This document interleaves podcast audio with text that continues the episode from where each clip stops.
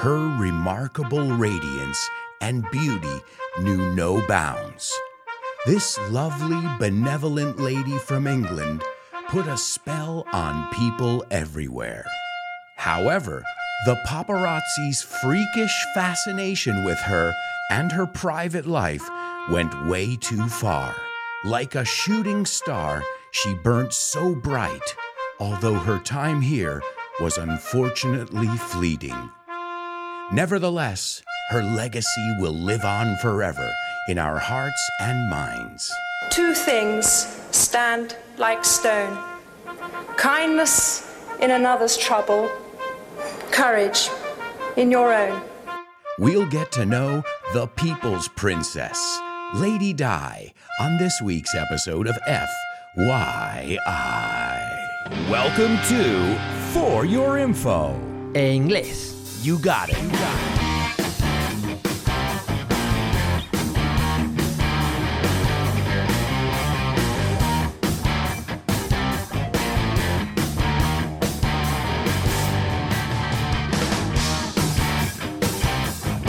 Hello, hello, hello, and welcome to another exciting edition of FYI. And I'm excited about today's show because I have to say, as an American, we're not too fond of royal families. If you remember, that's one of the reasons we crossed the pond and started our own nation taxation without representation. But honestly, I believe that this woman that we're going to talk about today was even above royalty. She had something magical, a certain je ne sais quoi, as the French say. We also use that in English too. If you don't know what it is, but that certain something special that somebody has, that spark, we say je ne sais quoi. Who would have thought you'd be learning French in this episode? All right, well, let's take a look at our intro because, as always, you'll find tons of great vocabulary to improve your speaking in English. This way, you're not using the same old adjectives all the time, like most native speakers do cool, nice, awesome,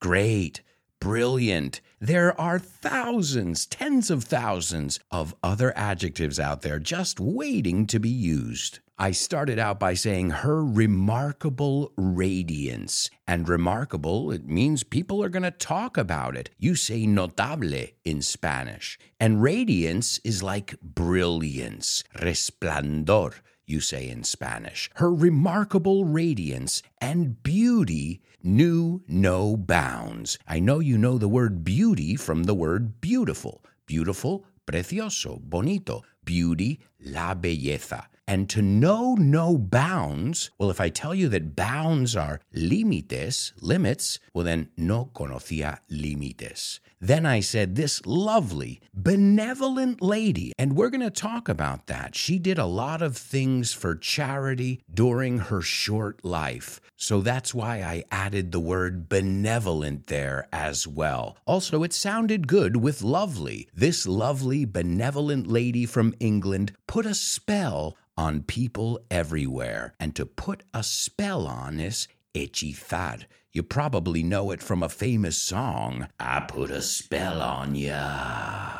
You can say to put a spell on somebody or to cast a spell on somebody. Then I said, however, the paparazzi's freakish fascination with her and her private life went way too far.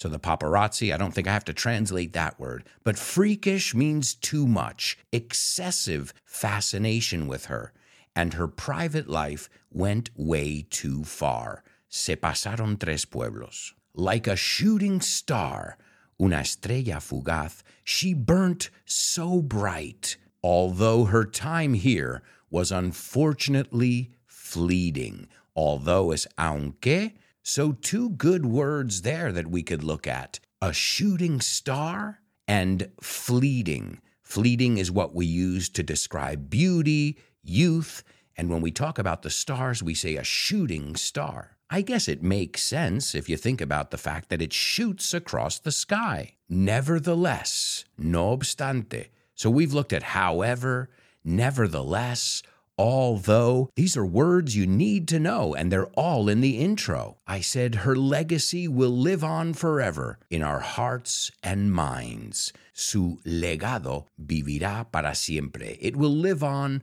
forever. And then we heard a little soundbite from Diana herself, and we'll hear a few throughout today's shows. She says, Two things stand like stone. Hay dos cosas que son como la piedra, que son infalibles kindness in another's trouble and courage in your own. So, as you can see, kindness was such an important part of her life. And she was famous for writing these thank you letters for everybody who helped her. And she even got her kids into that habit as well. So, are you guys ready to explore the people's princess, as they call her? Well, I guess we'll have to go back to the beginning. Diana, Princess of Wales, was born Diana Frances Spencer. She wasn't a princess yet. Her birth name, Diana Frances Spencer, and she was born on July 1st, 1961. She was born into British nobility, and she grew up very close to the royal family on their Sandringham estate. And I want to help you guys with the pronunciation here because even Americans, we make this mistake. I know in England they say Tottenham Tottenham, but an American or a Spaniard would say Tottenham. But that ham is um, Sandringham. She was the fourth of five kids, and as I said, she grew up with a silver spoon in her mouth. And this expression, I think in Spanish, is nacer en cuna de oro. And in 1975, she became Lady Di because her father became an earl. And we're going to look at all those royal positions in the bonus episode. Just a quick reminder, guys, we have a bonus episode every week where we look at additional fun facts. We get a little English lesson where we'll look at royal titles. Plus, we're going to look at some conspiracy theories surrounding her death. All of that in the bonus episode. And every week, you can get an extra episode. You can even get PDF documents with all the vocabulary. You can get weekly review classes with me. And you can even get private monthly classes with me if you're in our interstellar level. So if you want more information, you can go to patreon.com slash Alberto Alonso and join the party. I mean, the community. Well, it's kind of like a party. We have fun in our weekly and our monthly classes together. And I'm really, really happy with the progress that all of my students have been making. So, a nice round of applause for all my patrons,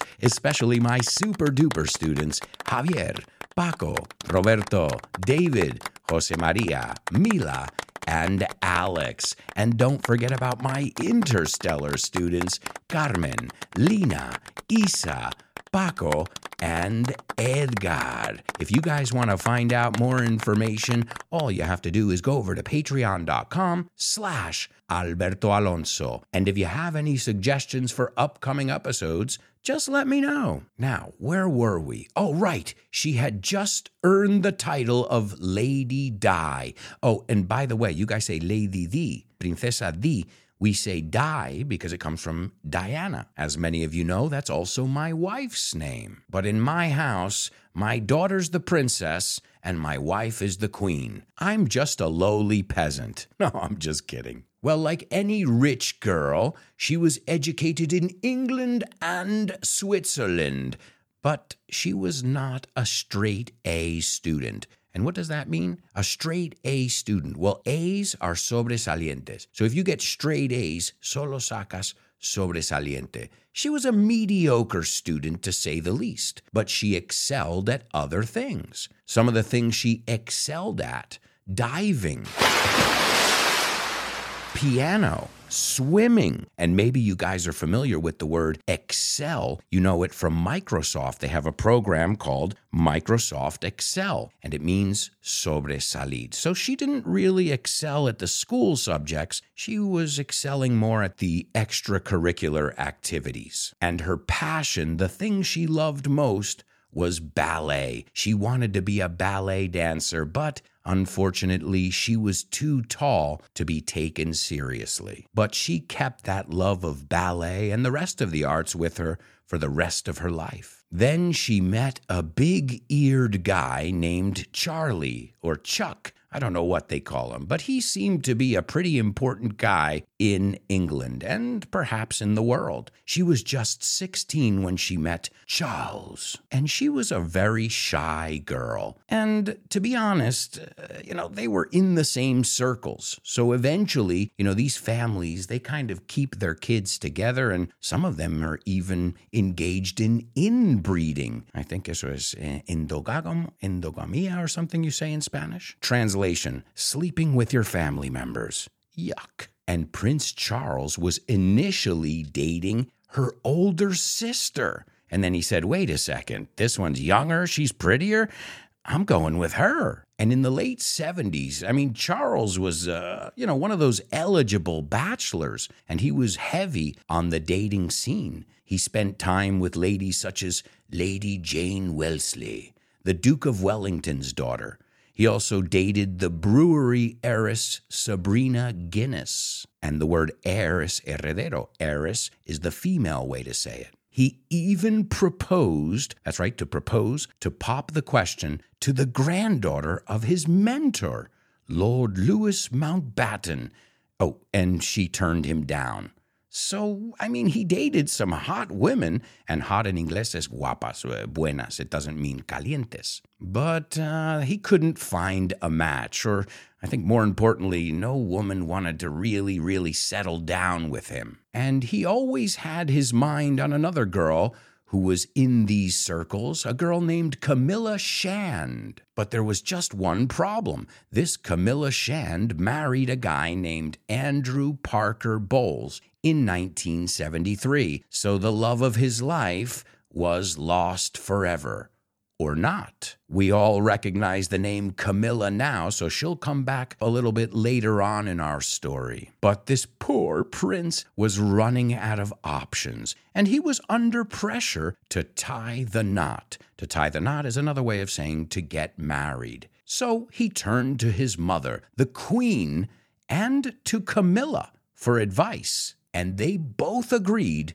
that Diana would be fit for the role the role of wife, the role of princess, the role of mother. But little did she know her biggest role was going to be a spokesperson for many, many causes. And in February 1981, Charles popped the question. To pop the question is another way to say to propose. And I think many people remember this wedding. I was too young. This was in 1981. Maybe some of you listening can remember it being on TV or being in Hola magazine. Let's put it this way this wedding was the talk of the town. This was the wedding.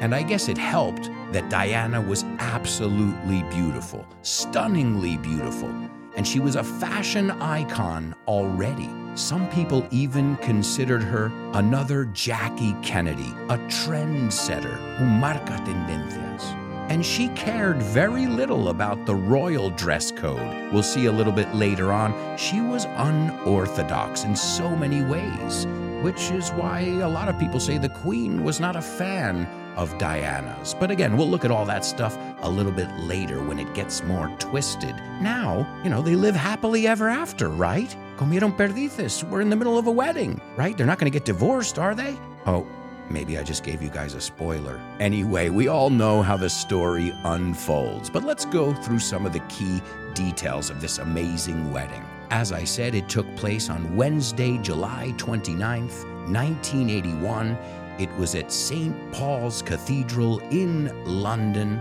The wedding dress went down in history as one of the most amazing dresses ever. Just the train, the part that goes behind the dress, the part that drags on the floor, lo llamamos el tren, was 25 feet long.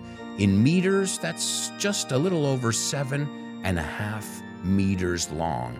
There were 10,000 hand sewn pearls on that wedding dress, and it was declared a national holiday. There were 27 wedding cakes, but there was only one that took the cake. Llevarse la palma? Okay, bad joke, bad joke. But yeah, there were 27 cakes, and the official cake had a double. Just in case anything happened to it, there was a backup. And let's talk about the engagement ring. This was where we started to see that she was unorthodox. This was the first time that a royal got one that was custom made. Normally, they would have to use the family jewels, which también significa testículos, by the way. But she wanted to get one that reminded her of her mother's engagement ring. So she broke protocol and said, I'm going to do it my way. And we all know how important protocol is in these royal families. But Diana was a rebel, a rebel with a cause. And that same ring was the one that Prince William used when he asked Kate Middleton to marry him. So, as we say, the ring has been passed down from generation to generation. Another unorthodox thing she did was that most royal brides up to that point, including Queen Elizabeth II, Princess Margaret, Princess Anne, they did the traditional vows, las promesas, I think you say. And these were vows that were based on the Anglican Book of Common Prayer, which was from 1662. And these vows read, I vow to obey him and serve him, love, honor, and keep him in sickness and in health. But Princess Diana had a problem with that. She said, Wait, wait, wait, wait, wait a second. Yes, I'm going to love him. I'm going to serve him as his wife, and he's going to serve me as my husband, but obey? Obedecer? Mm, no thanks. I'm not interested in that one. I'm not going to say that one. And she didn't. She took out the obey word. And the same thing happened to her future daughters in law, Kate Middleton and Meghan Markle. They said, I'll love you, I'll honor you, I'm not going to obey you. And I think everybody knows the wedding was the marriage of the century. It was a fairy tale wedding, and it was watched by an estimated global television audience of 750 million people. And I'm not counting the people who saw it live. But as we all know, things don't always end the way they begin, especially when things are forced. And I think in many of their cases, it was forced. She said, This guy seems like a nice guy. He's very powerful. Mm, I know his family. And he was thinking, She's beautiful. And I think they kind of got married out of convenience. It worked for both of them. But that's, I think, as many people know, that's the wrong reason to get married. You should get married because you love somebody, because you want to be their partner. You want to be on the same team as them. But a sad and true fact is that over 50% of marriages end in divorce. So if you were going to go to Las Vegas and bet on weddings, uh, I would bet against them. Unfortunately, you guys know me, I'm a hopeless lover. And speaking of, we've got an FYI episode on weddings and on Las Vegas. If you haven't heard them, give them a listen. Let's take a look at some factors that led to the divorce. I guess the first thing is it was a crowded marriage. A normal marriage, okay, it's your wife and you, and maybe your mother in law chimes in, no, da su opinion from time to time. But what about if you have a whole family? And these are strict people who are used to doing things their way. They're used to doing things in the public eye. So she didn't marry a man, she married a family.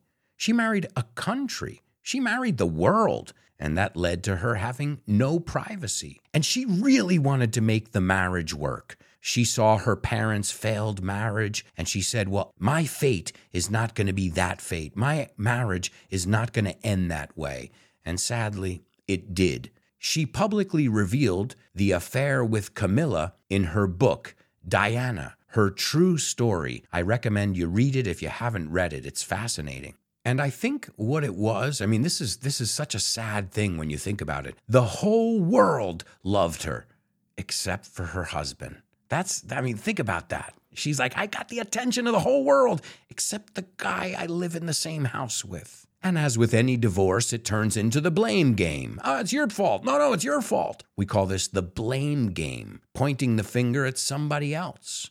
And yes, he was an adulterer. He cheated on her. In fact, I read that he thought it was his God given right. And she was not innocent either. She had her affairs, and of course, all of them came to light his and hers. And I don't think the royal family likes airing their dirty laundry. I think you say airear sus trapos sucios or algo así. Same idea. She was in a relationship with a guy named James Hewitt for five years. Some say that that guy is Harry's real father. Yeah, there are a lot of theories as well as to who the kids belong to. Then, this is crazy, this one. She was with one of her bodyguards, a guy named Barry Mannakee. And when they found out about the affair, Prince Charles himself removed this guy from his duties. And he mysteriously died in a motorcycle accident less than a year later. How convenient we'll see there are a lot of accidents, quote unquote, accidents that come up throughout this story. And we'll look at just that. Are these accidents? Or are these people, these people who are deemed as problems, just being taken out of the way? The royal family doesn't want anybody out there gossiping about them or making money off their stories. And in a documentary based on the book, Diana, in her own words, that was on Channel 4. I'm sure you can find this stuff on the internet. Diana, in her own words, the book and the documentary. She said, When I was 24 or 25, I was deeply in love with someone who worked in this environment. But then he was chucked out, echado, and he was killed.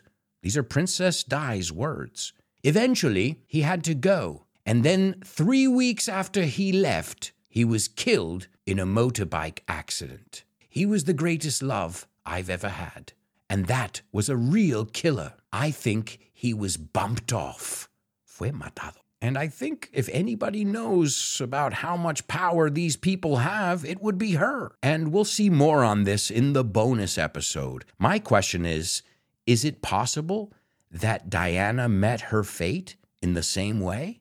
Or was it just an accident? We'll explore that more in the bonus episode. When it finally became unbearable, the Queen herself advised the couple to get a divorce.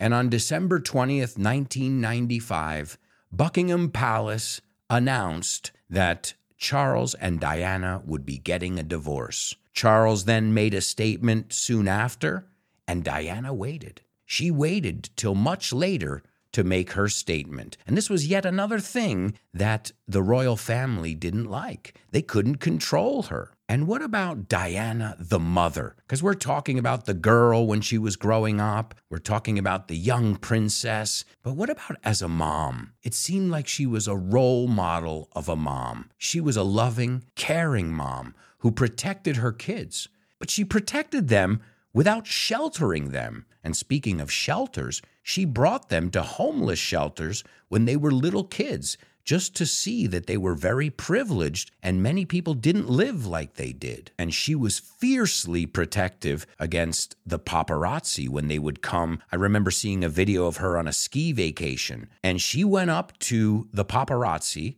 as a mad mom, madre enfadada, like, please respect our privacy. These are children. It was amazing. I said, that is a mother not a queen, not a princess, not a royal. That's a mother saying, Do not touch my children. Don't even take a photo of my children. And that that's great. You know, what what's better for a child than feeling like their parent is going to come through, cumplir, estar ahí cuando le necesitan. And her two sons have nothing but fond memories of her, just like all of us. And a lot of people remember her and remember where they were that tragic day that she lost her life in Paris. Right now, we're going to hear from one of my students. She's an interstellar student. She is loved by the whole community. And she's made so much progress. I'm proud of her. Her fellow students are proud of her, and she should be proud of herself.